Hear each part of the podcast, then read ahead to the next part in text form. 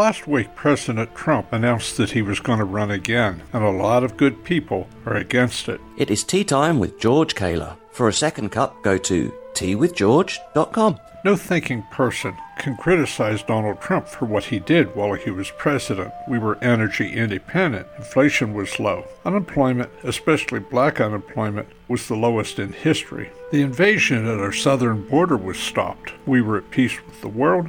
No wars anywhere.